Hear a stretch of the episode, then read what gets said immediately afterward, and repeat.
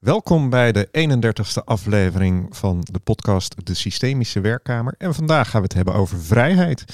En ik moet zeggen, ik voel me heel vrij. Wij zitten niet aan een tafel deze keer. Nee, we zijn gaan staan. Dat is een beetje experiment. ja, en, en daardoor kwam eigenlijk ook dat hele vrijheidsthema denk ik ook wel omhoog. Ja, niet gebonden aan de eh, stoel. Niet gebonden aan de stoel.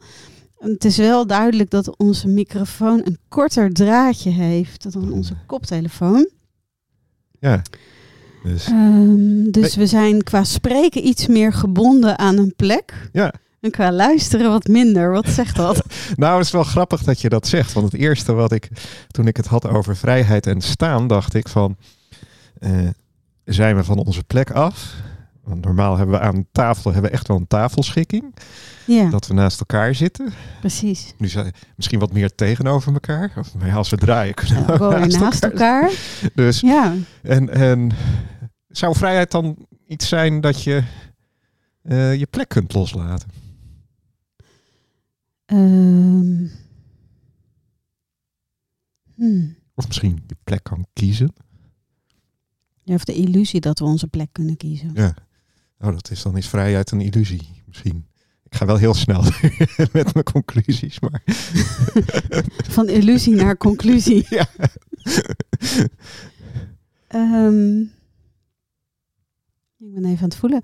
Um, vrijheid. Ja, wat is vrijheid eigenlijk voor ons? Ja. Wat is het voor jou?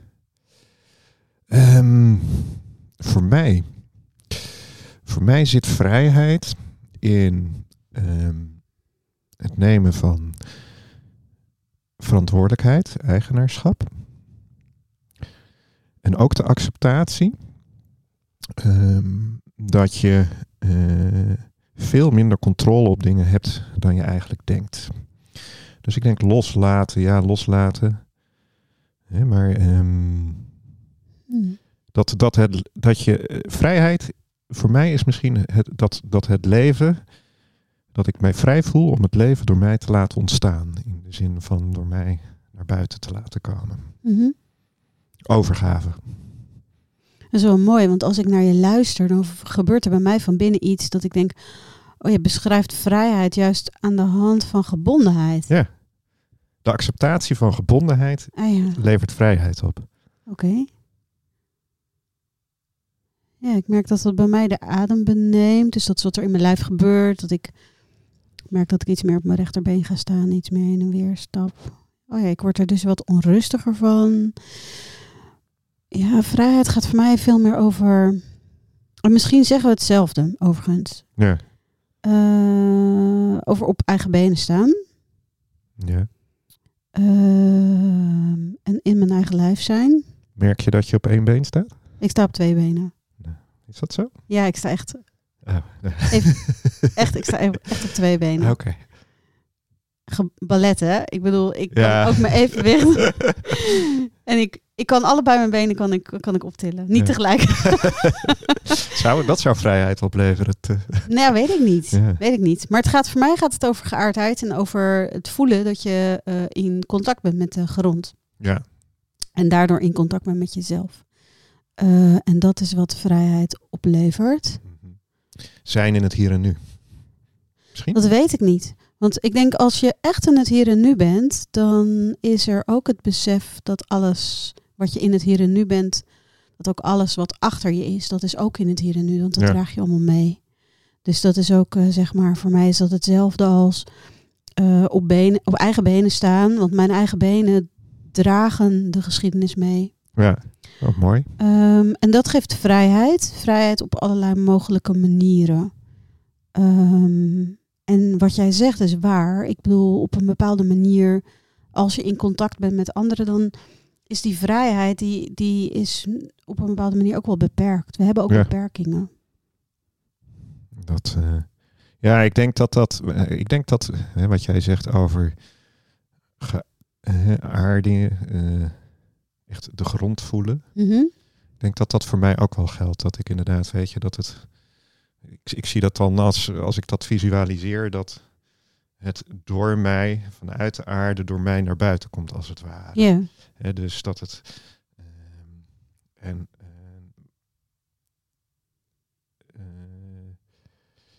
uh, ik raak een beetje de draad van mijn verhaal kwijt.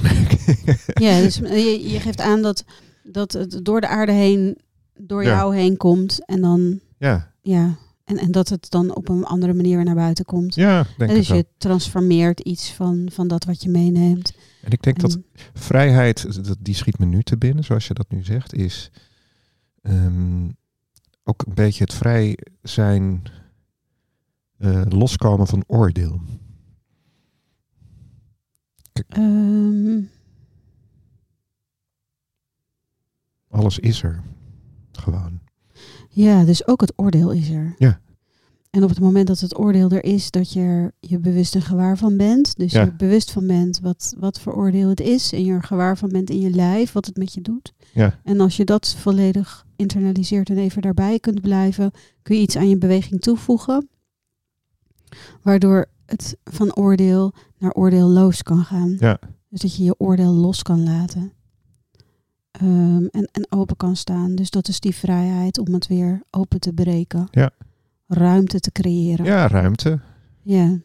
Wat is misschien, is misschien, als je dit nu zo zegt, denk ik ook van, is vrijheid wel het juiste woord? Of is het ruimte wat je, waar we naar op zoek zijn? Ja, of misschien een ligt hier wel een, een hele, heel groot verlangen van mij onder, denk ik nu ook.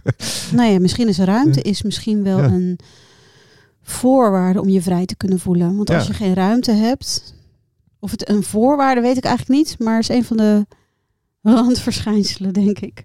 Nou, Want- ik denk, ja, Er zijn natuurlijk ook, en dan weet ik niet helemaal zeker of dat op die manier zo bedoeld is, maar hè, er zijn gevangenen die hebben, die zitten in de gevangenis en die hebben zich nog nooit zo vrij gevoeld op een Ja. bepaalde manier. Terwijl ze wel beperkt zijn in een echt fysieke ruimte. En daardoor kunnen ze wel op een andere manier met de vrijheid in hun hoofd omgaan. ja, terwijl je ook mensen hebt die eh, hun leven lang op de vlucht zijn.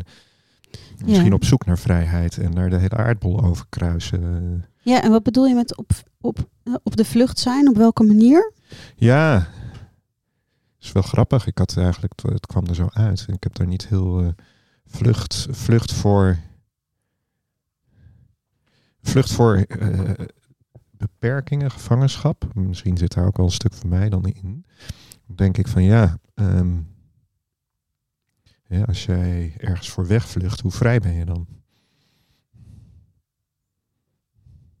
Ik denk als je echt heel ergens van weg wilt, dan zit je meer aan dat ergens vast Ja. dan dat je je realiseert. Ja. Vluchten is dan denk ik inderdaad ook omdraaien en aankijken geeft je meer vrijheid dan, eh, dan er heel hard voor weglopen. Wat het dan ook mag zijn. Dat wordt niet zo ervaren, denk ik. Nee. Maar dat is denk ik wel, eh, ja, Nou ja, ik- dat wel mooi. Ik, ik moet eerlijk zeggen, in de processen de, waar ik doorheen ga en waar ik doorheen ben gegaan, meer dat ehm, het aankijken en wellicht ook integreren van dingen, Mhm. eh, daardoor ben ik me wel vrijer gaan voelen. Ja. Hé, want dan laat je je Is er een voorbeeld wat je dan te binnen schiet wat je zou willen delen? op Dat vlak? Ehm, nou, ik denk ook eh, om, om, om even wat, wat breder te overtuigingen, hè? beperkende overtuigingen. Het zegt het al. Mhm. Dat, dat, ehm, ik zit even te zoeken naar. Nou ja, ik heb me altijd als weinig talentvol eh, gezien en eh, de gedachte gehad dat je talent moet hebben om iets te kunnen bereiken. Ja, dus dat is een beperkende overtuiging van jezelf. Dus hè, even heel En concreet. hoe heb je die overtuiging meegekregen? Ja, ik denk dat dat vanuit eh, familie komt, gezin van herkomst. Ja. En dat eh, de lat heel hoog leggen voor, je, voor jezelf, dat deden mijn ouders dan. En dat onbewust dan ook voor ons heel hoog. En wat betekende talentvol zijn? Waarom dacht jij dat je niet nou, ik denk talentvol dat het. eh, had het idee dat ik weinig kon. Terwijl, eigenlijk kan ik best veel, ben ik achtergekomen. En Wat heeft jou ooit het idee gegeven dat je weinig kon? Eh, Waardoor ben jij dat gaan denken? Nou, misschien heeft dat wel ook wel met mijn. eh, eh, het eerste wat er in me opkomt, het stukje hoogbegaafdheid. Hè? Dat, dat ehm, het niet worden gezien in. in ehm, eh, en, en dan werkt het bij ons altijd zo van ja. Jij moet je mond houden, want je bent maar kind. Hè? Terwijl je eigenlijk een heel. Wat ik in mijn herinnering had. Een heel heldere blik Mhm. heel helder kon waarnemen als kind al. Ja. En eh, dat ik dat ook naar buiten bracht. Mhm. Maar ja, dat, daar werd, werd niet altijd even positief op gereageerd. Nee. Nee. Dus dat, eh, dat heeft mij echt in mijn vrijheid, laat ik het zo zeggen, in mijn geestelijke vrijheid misschien ge- beperkt. Ben je daardoor ook anders gaan, omge ja, gaan omgaan, zeg maar? Ben je anders omgegaan met, ehm, ehm, met jouw eigen vrije denkruimte? Ja, Als Ik kind? ben heel zwart-wit gaan denken. Ah ja. Weet je nog op welke leeftijd dat gebeurde? Nou, ik, als ik de verhalen, de overleveringen, en ik denk dat het wel een beetje klopt, dat het ergens rond mijn negende, dat ik afgehaakt ben, zeg ik dan altijd maar. Want ja, als het dan zo moet, dan... eh, Dus vaak rond 8, en, 8 9 jaar. Ja, ja, Dat ehm, ook volgens de ontwikkelingspsychologische fases. ja, Dat kinderen eh, leren om meer met het hoofd te doen en minder met het lijf. ja. Ja, het moment waarin in de schoolbanken kinderen moeten blijven zitten. Ja. En niet meer mogen rennen, niet meer mogen spelen, niet meer mogen ravotten. ja, ja, wie dat bedacht heeft, dat is natuurlijk ook, zou je kunnen zeggen, als vrijheidsontneming. Vrijheidsberoving. Ja, Op wat voor manier? Ja, beroving. Nou ja, op een bepaalde manier wel. Ja. Waarom niet? Ja. Nou ja, goed, het is natuurlijk een ander woord. Maar ja, in ieder geval is het een inperking geweest. Ja. Heb jij dergelijke ervaringen? Of, eh, dat je gebied van vrijheid. Ja, dat je beperkt voelt in je vrijheid. Ehm, ik denk dat ik, ehm, dat ik altijd wel de vrijheid opzocht. Ja, En ook als kind al. werd je niet teruggehaald door... eh, Eh, dat werd wel geprobeerd, maar dat Ja. lukte niet zo, denk ik. Ik was heel. Ik weet niet of rebels is niet het goede woord, denk ik. Want ik was niet rebels, maar ik zag altijd heel veel mogelijkheden. ja, En ik ging, als, ik het, als het niet, niet kon of als het niet geregeld kon worden, ging ik het zelf regelen. ja, Dus ehm, een van de voorbeelden die ik meestal geef is ook dat ik natuurlijk toen ik negen was, hoorde wat, wat auditie op het conservatorium voor het ballet, wat Mhm. dat was. En eh, nou ja, ik ging in de bibliotheek in het eh, telefoonboek van eh, Den Haag ging ik het conservatorium opzoeken. ja, Liet de papieren toesturen en vulde het grootste deel in en vroeg aan mijn ouders om een handtekening te zetten. En, dus ik ging het wel regelen. En dat was voor mij, is dat ook een stukje vrijheid geweest. Ehm, ik weet niet hoe oud ik was, dat ik ergens het... eh, want wij hadden natuurlijk geen internet. Dus Maria Montessori had ik over gelezen. Ik denk in Mhm. een boek of misschien in een tijdschrift of gehoord van iemand. En ik ben dat gaan onderzoeken. Vond het ook leuk om allerlei boeken op te zoeken in de bibliotheek. En ja, ja, dan zei ik tegen mijn ouders, ja, ik, ik wil eigenlijk wil ik naar een Montessori school. En mijn ouders dachten echt, ehm, hoe kom je op het idee? ja, En, ehm, maar dat wilde ik echt, want een Montessori school, dan kon ik in ieder geval sneller gaan dan ik wilde. Ja. Of dan ik kon op dat moment. Dus Ja. dat is ook zoeken naar vrijheid, zoeken naar manieren om dat te doen. Kijk, en ik kon dus niet regelen dat ik naar een Montessori school Ja. ging. Want volgens mij was er in, in de buurt van waar wij wonen, was dat er helemaal niet. Ik denk dat ik dan eh, best een eind had moeten reizen. Ehm, ja, en ik zat natuurlijk op ballet en daar ging ik elke dag naartoe. En ja, ik pakte daarin ook echt wel de vrijheid om te doen zoals ik dat wilde. Ja. En we hadden wel hele duidelijke regels thuis. Dus we aten op een bepaald tijdstip. Mhm. en, eh, dus, dus, dus we hadden wel regels en daar hield ik me ook wel aan. Alleen als ik echt iets wilde, dan, dan regelde ik het voor mezelf. ja, Ja, dat doe ik eigenlijk nog steeds. En op het moment dat een opdracht voor mij te, ehm, te beperkend is op het gebied van vrijheid, dan wil ik er alleen maar uit. Dus dan voel ik me echt als een, als een, als een vogel in een Ja. kooi. ja. Het klinkt voor mij wel dat jij als kind eigenlijk heel vrij voelde om dit soort dingen te, te regelen. Gewoon Ja. ook achterheen te gaan. Dan merkte ik dat er bij mij wel een beperking op zat. Want eh, wat mijn vader, die was eh, behoorlijk angstig. En die probeerde ons ook wel weg te houden, omdat hij bang was dat hij dan verantwoordelijkheden kreeg waar hij niet mee om kon gaan. Eh, Oh ja. Zo voelt het een beetje. Dus Ja, ik denk dat ik mijn ouders echt heel veel voor het blok heb gezet.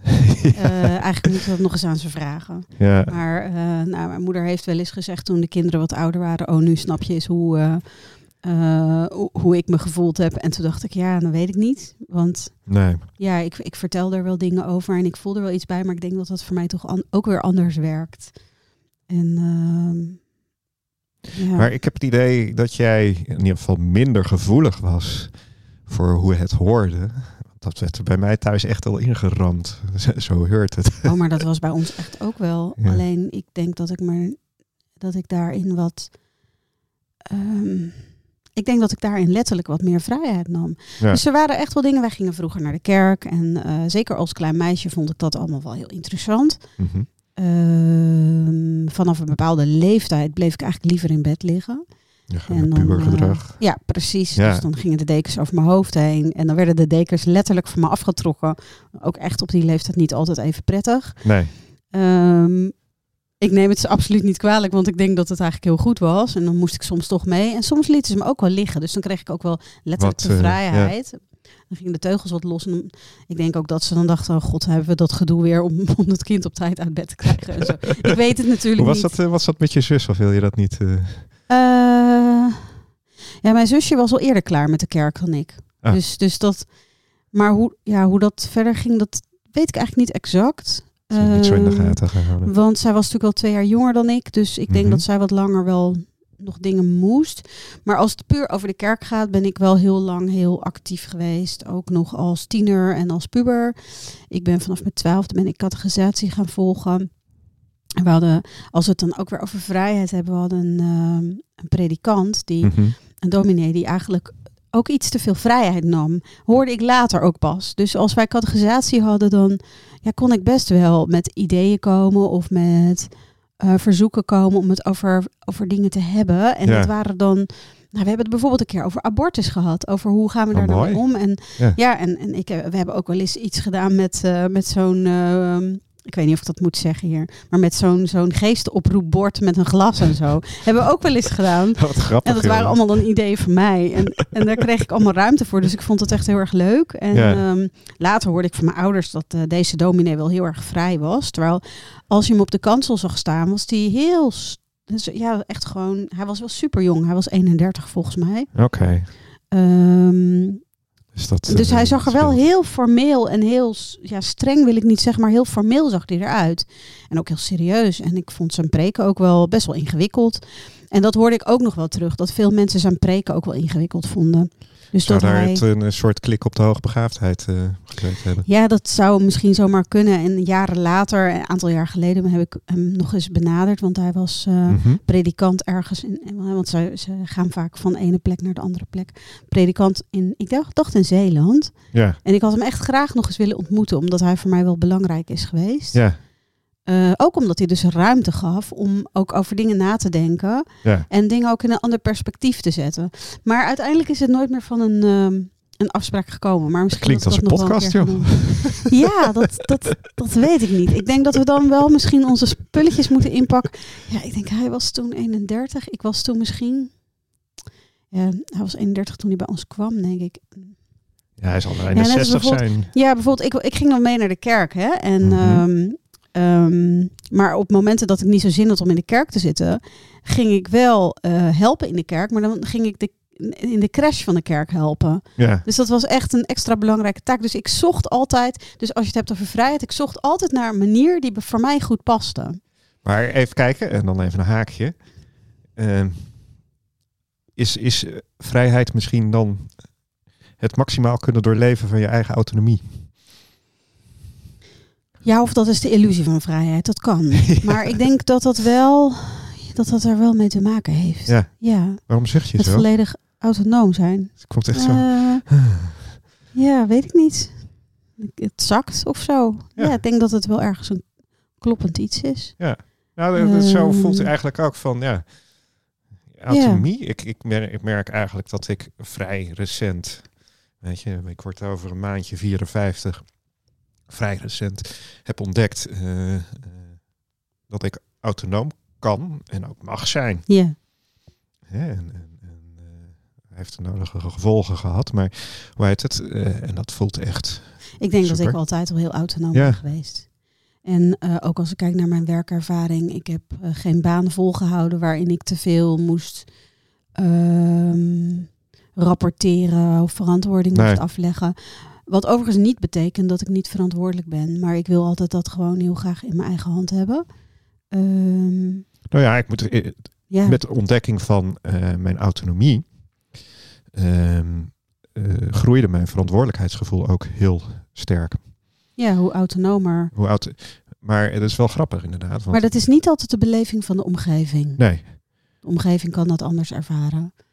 Omdat je dan meer dingen op je eigen manier, je eigen tijd, op je eigen Ja. tempo doet. Nou ja, ik word, wordt, wordt inderdaad wel naar mij gekeken van eh, je denkt alleen aan jezelf.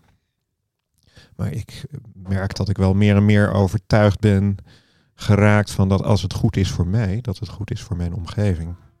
Ja, zo kijk ik er ook naar. En ik Ja. geloof dat ook. Ja. Dat dat zo is. En Ja, soms is het ook, misschien eh, op de korte termijn wat minder praktisch. Maar het betekent ook dat ik ehm, anderen daarin ook ruimte geef. Nou, daarom. En dat mensen dat soms ja, ook niet gewend zijn. Nee. Nee, want als je eigen autonomie ziet en je eigen vrijheid, kun je ook vrijheid aan anderen geven. Hè? Dus eh, en ook hun autonomie. Ja, het laten. En, Ja. en daarin eh, de ruimte laten. Dus, dus daarin ook niet hoeven claimen. Ik denk overigens dat ik eh, vroeger wel veel geclaimd heb. Ja. Ruimte geclaimd heb. Eh, mijn eigen vrijheid geclaimd heb. Is dat claimen of is het anderen. bevechten? Nee, want ik ben niet zo van het vechten. Nee. Eh, dus het is denk ik eerder wel, wel, nou ja, het is op een bepaalde manier ook wel ruimte innemen. Mhm. Ehm, en ja, is dat dan ruimte innemen vanuit een. eh, ja, is, is dat wel echt ruimte innemen die van een ander was? Ik wilde zeggen dat is ruimte geweest die van anderen, die anderen toebehoorden, maar dat is maar de vraag natuurlijk. Ja, daar kom je natuurlijk bij vrijheid. Vrijheid kent zijn grenzen en dan begrenzen. Hè? Van, eh, is natuurlijk ook een mooi thema. Maar kent vrijheid echt zijn grenzen? Of is dat ook weer iets wat dat is wij... een mooie vraag. Ja. Ja, Is dat inderdaad niet gewoon een illusie? ja. Misschien, want eh, we hadden het net heel even over, over dat lied van Leonard Cohen. Ja. Bird on the Wire. La- laten we eens een stukje luisteren en kijken of we daar nog iets, ook misschien op dit vlak over kunnen vinden. ja. Gaan we het hele lied luisteren? Is wel leuk misschien. We kunnen even kijken. Lang duurt Hoe lang die? het duurt. Ja. Zo mooi. like a bird on the wire, like a drunk in a midnight choir. I have tried in my way to be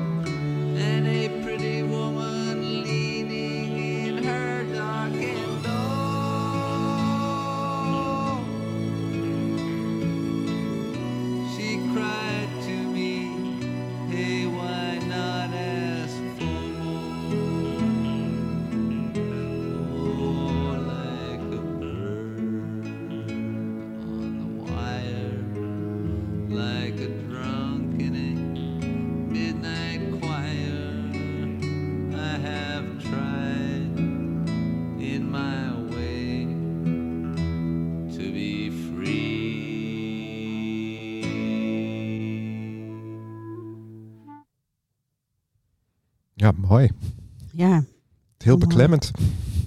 ja, Ja. Hoeveel, vrij, hoeveel, hoeveel...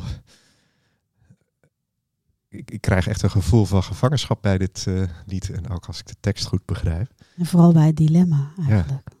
Ja, maar, ja. Het dilemma van geven, nemen. Ehm, heb ik niet te veel? Ja, je, je moet niet zoveel nemen. Je, moet niet zo, je mag meer vragen. Dus, dus op het moment dat jij dus in relatie tot anderen eh, dit soort wegingsvervoelens krijgt, hoe, ja, ben je dan zelf vrij?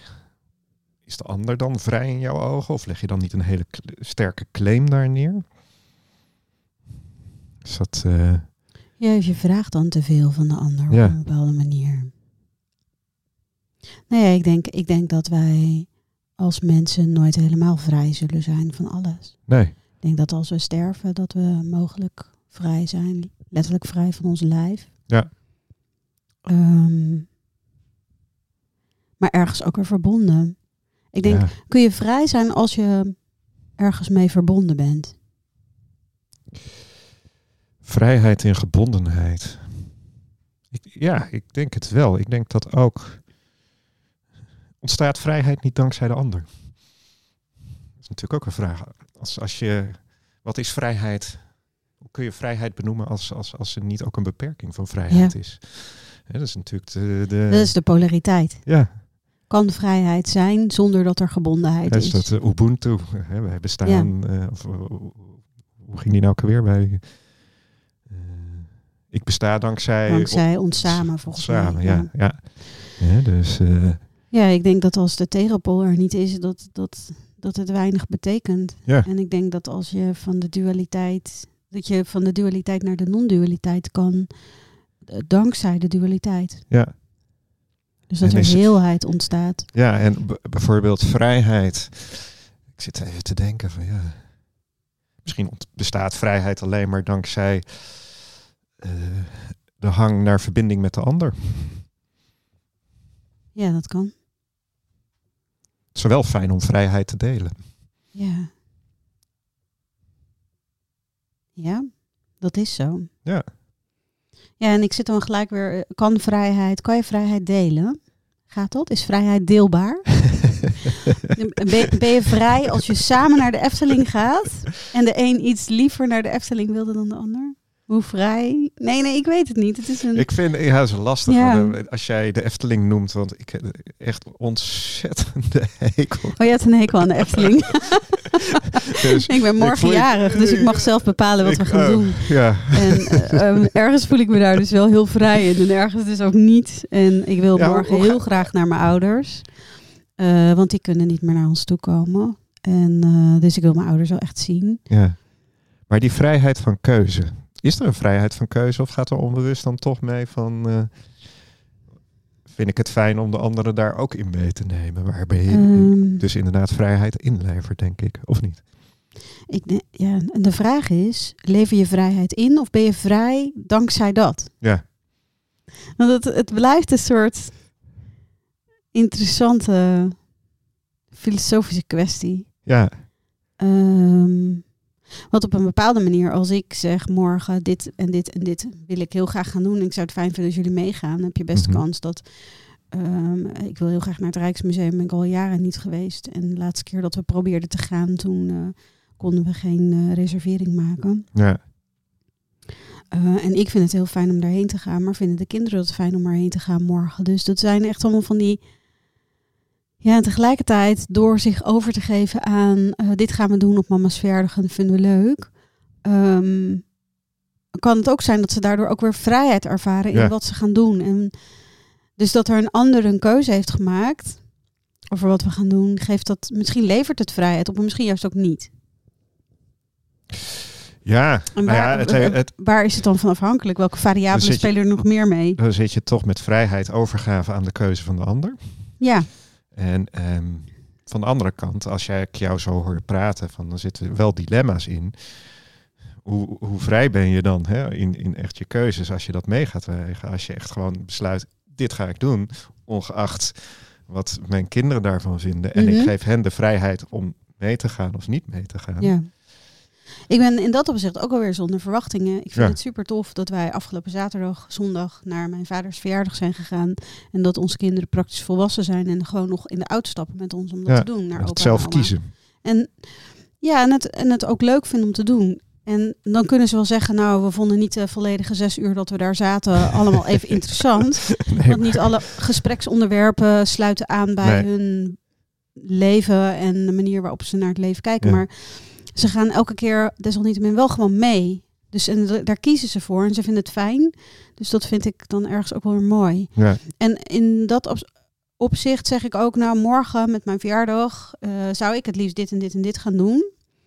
Ehm, maar als ze zeggen ik sluit alleen maar aan bij het eten, dan is dat voor mij ook helemaal oké. Ja. Weet je, dus daarin ben ik al zonder verwachtingen. Eh, met de verwachting dat ik het wel leuk vind om met z'n vieren te eten. want dat is inderdaad van ja, is vrijheid ook niet gewoon eh, vrij zijn van verwachtingen? ja, dat denk ik wel. Want En daardoor eh, extreem wendbaar. Ja. En alles is oké. Dus Het- dan, komt er beeld in mij op dat vrijheid als water gewoon door je handen. als water. ja, vrijheid is ongrijpbaar. Ja, en lucht is het eerste wat in me opkomt.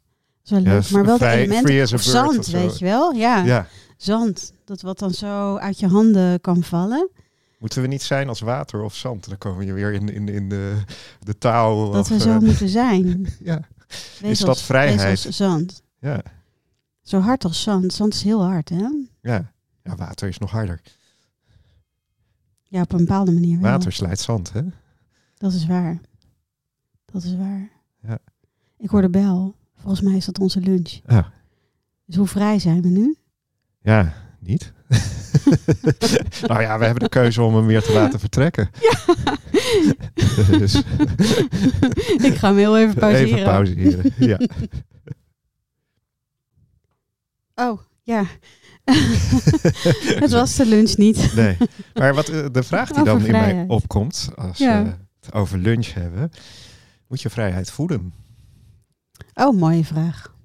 Moet je vrijheid voeden? Ja, En hoe doe je dat dan als dat zo is? ja.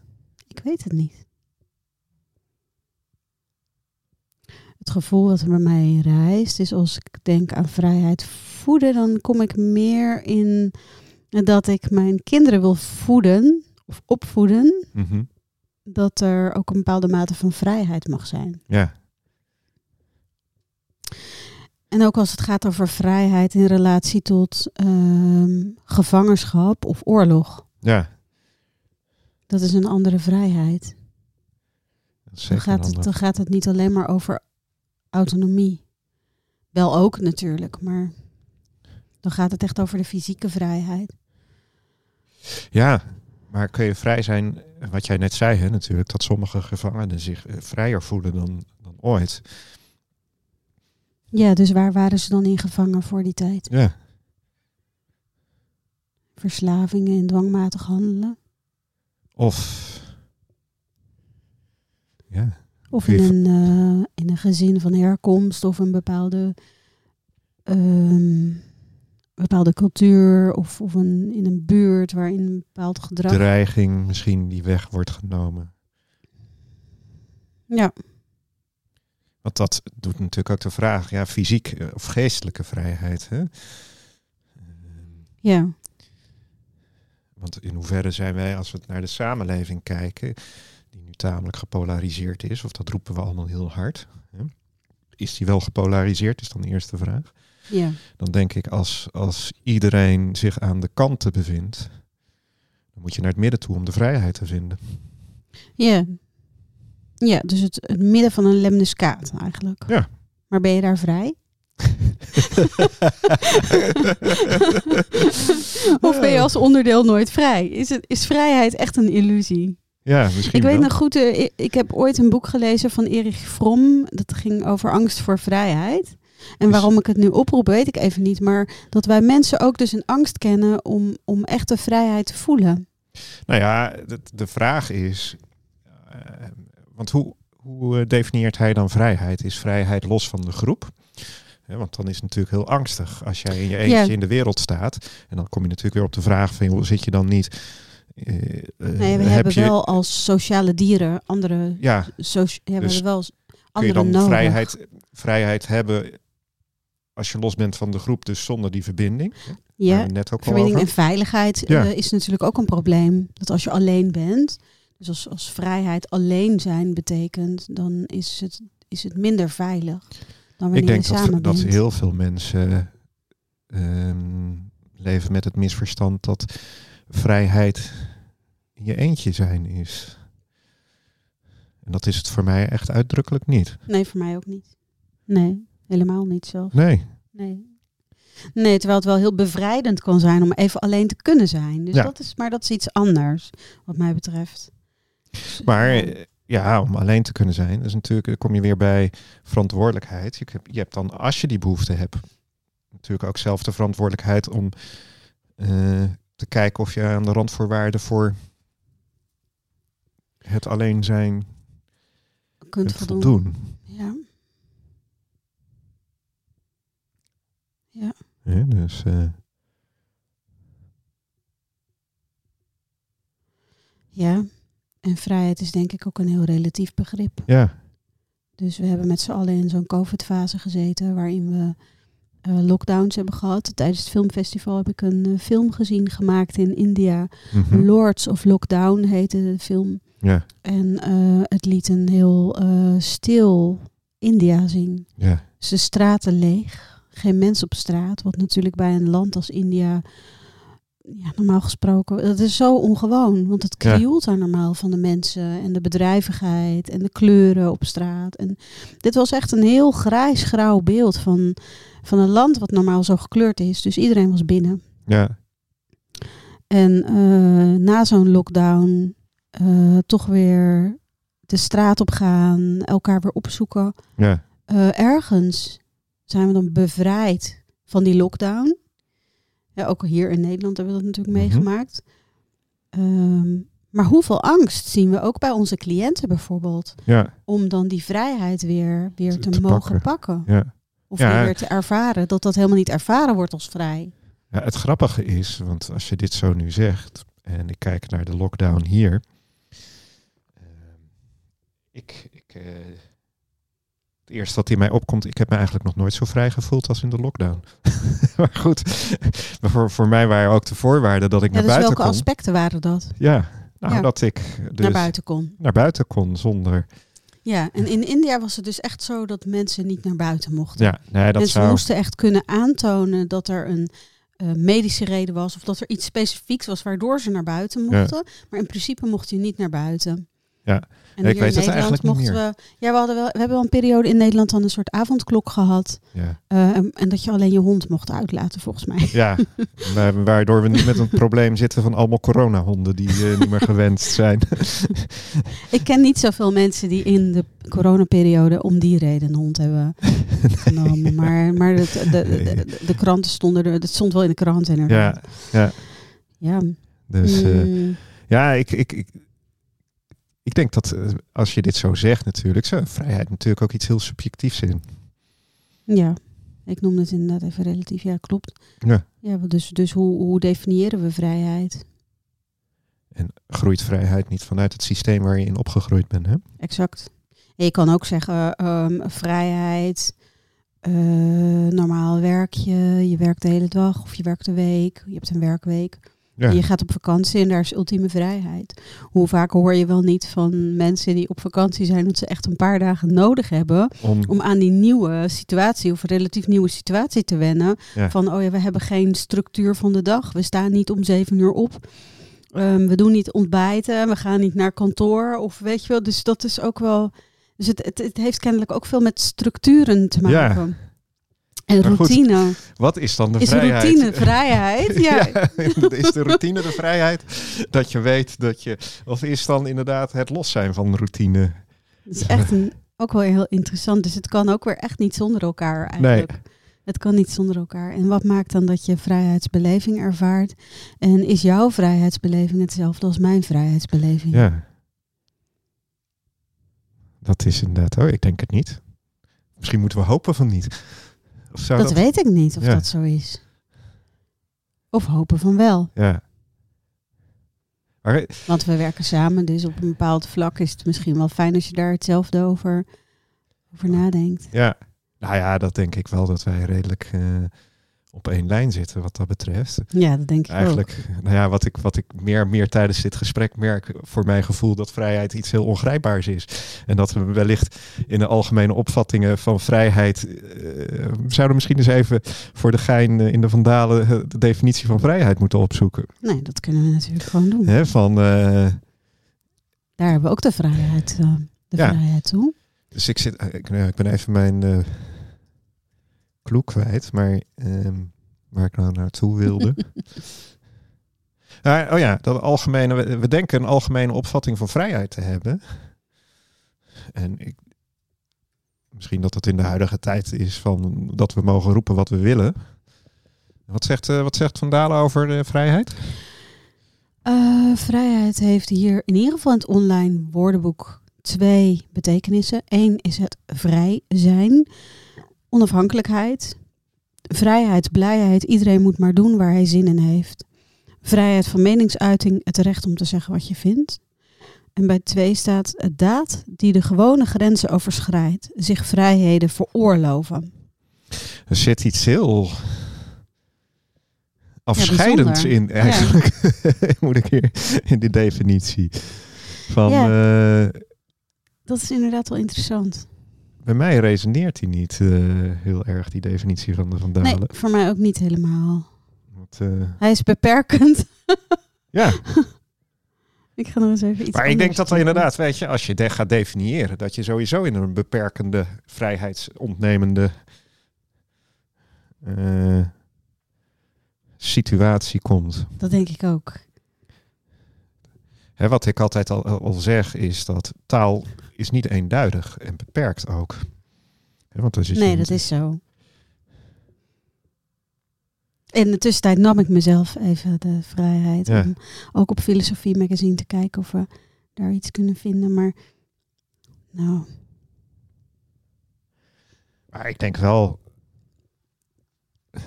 voor mij is vrijheid wel veel breder dan denk ik dat we in de algemene Nederlandse opvattingen. Is in ieder geval iemand, eh Marjan Saigali, als ik haar naam goed uitspreek. Ze is mensenrechtenactivist en voorzitter van het eh, Humanistisch Verbond. En zij zegt, de mens is een wezen dat vrijheid nodig heeft. Ja, Ja. Nou ja, ik denk dat we dat wel onderschrijven. ja dat denk ik, ook in wel. ieder geval. Ja.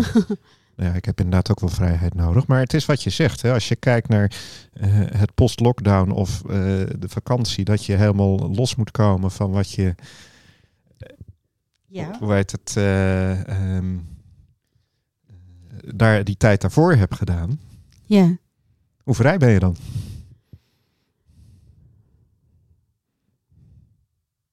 ja, dat is de vraag. Ja, Ik heb daar niet een direct eenduidig antwoord op. nee, ik ook niet. En eh, wat ik nog wel wil zeggen is dat, wat me steeds vaker opvalt, is dat ik mij niet vrij voel als het gaat over bijvoorbeeld e-mails en telefoon en dat soort dingen. Ja, Dus dat mensen daarin, en dat heeft dan toch ook weer met verwachtingen te maken.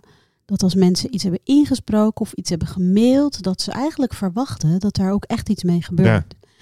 En ehm, dat is voor mij vrijheidsbeperkend.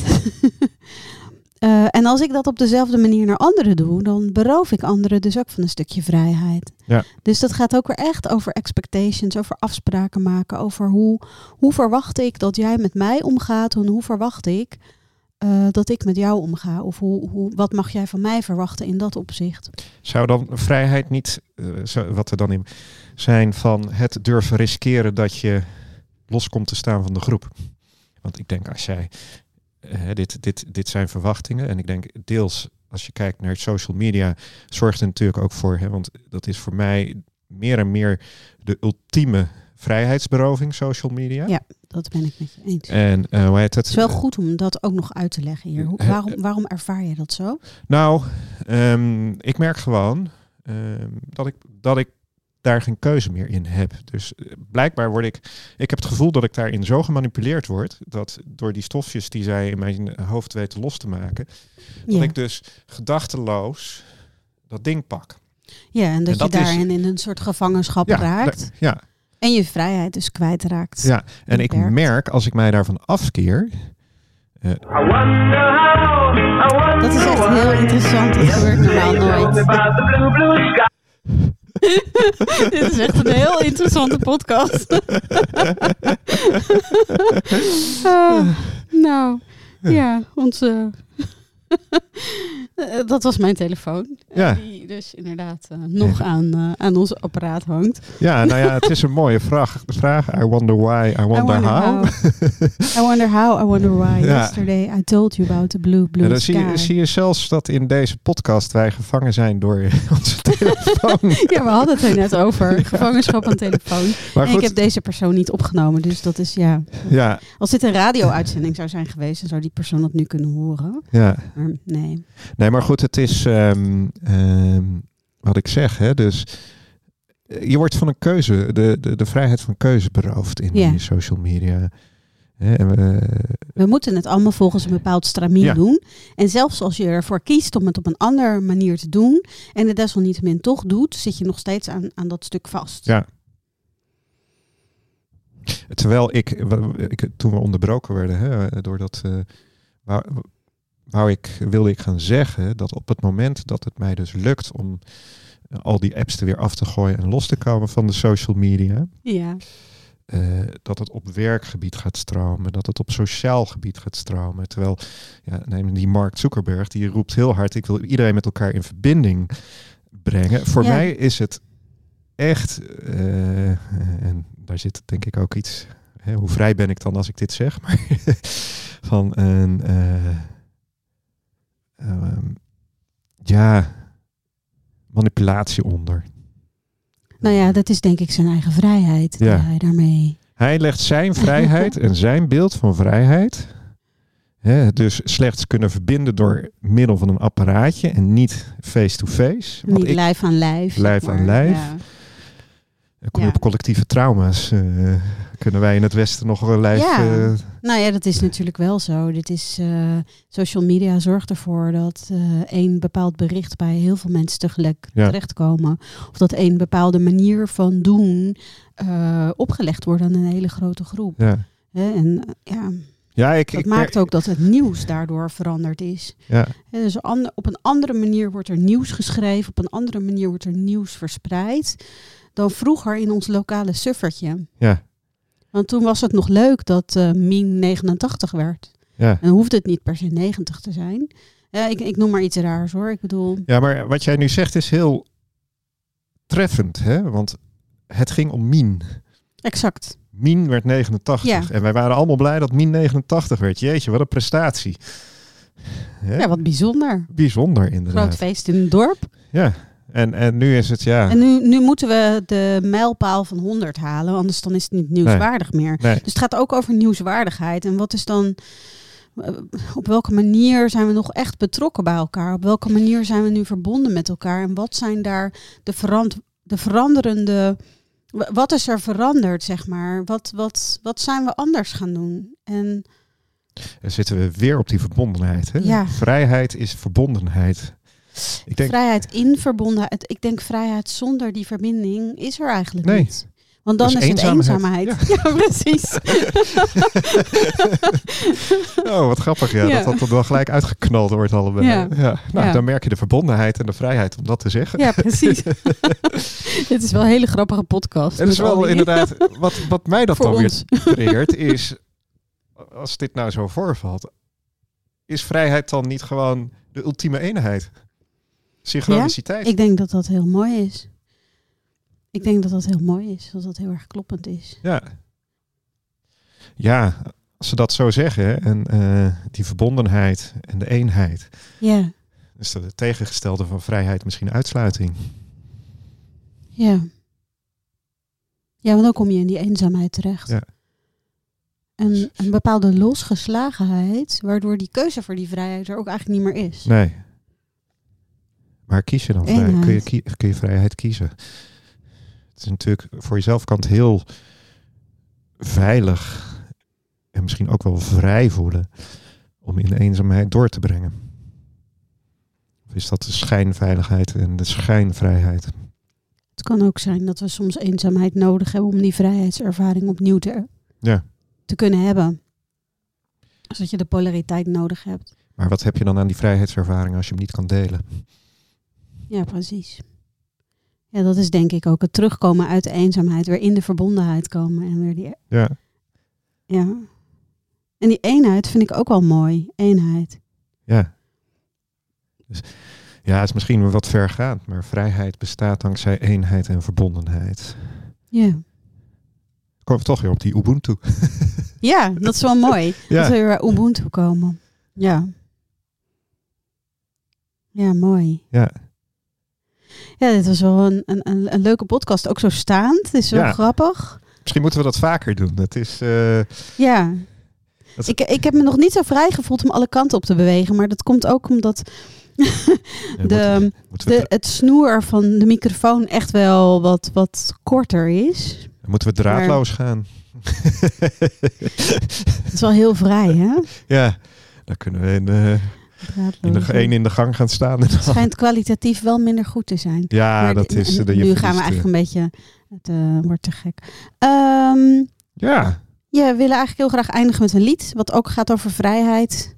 ja, uit de Iedereen jaren kent tachtig. het. Jaren 80, klein orkest. Over de muur. Ja, Bedankt voor het luisteren. En heel graag tot de volgende keer.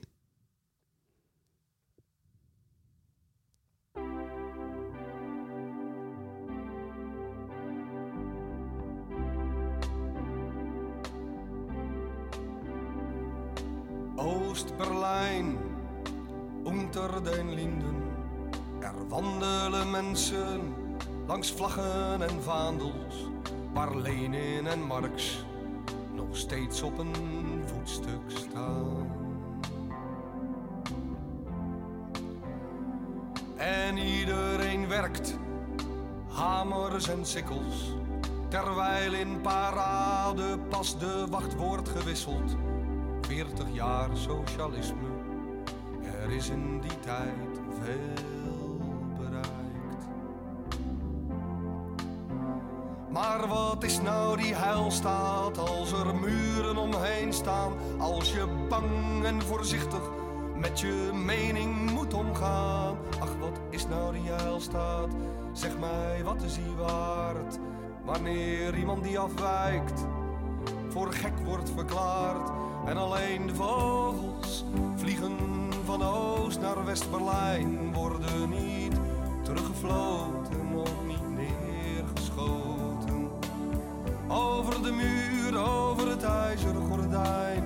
Omdat ze soms in het westen, soms ook in het oosten willen zijn.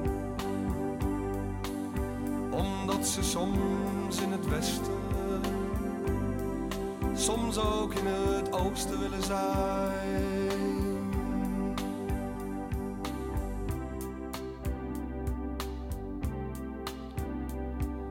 West-Berlijn, de Koervuurstendam.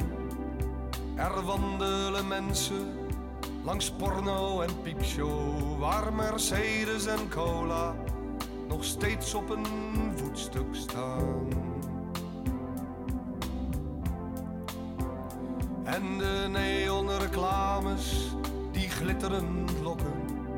Kom dansen, kom eten, kom zuipen, kom gokken. Dat is nou 40 jaar vrijheid.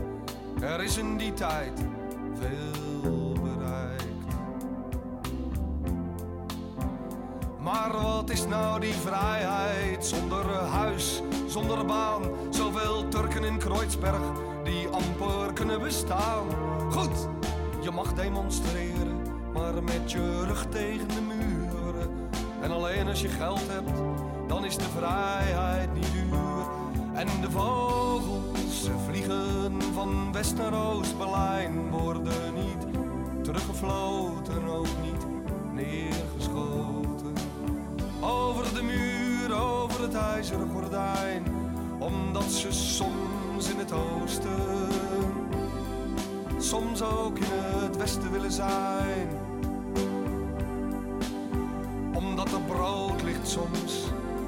Bij de Gedächtniskirche, soms op het Alexanderplein.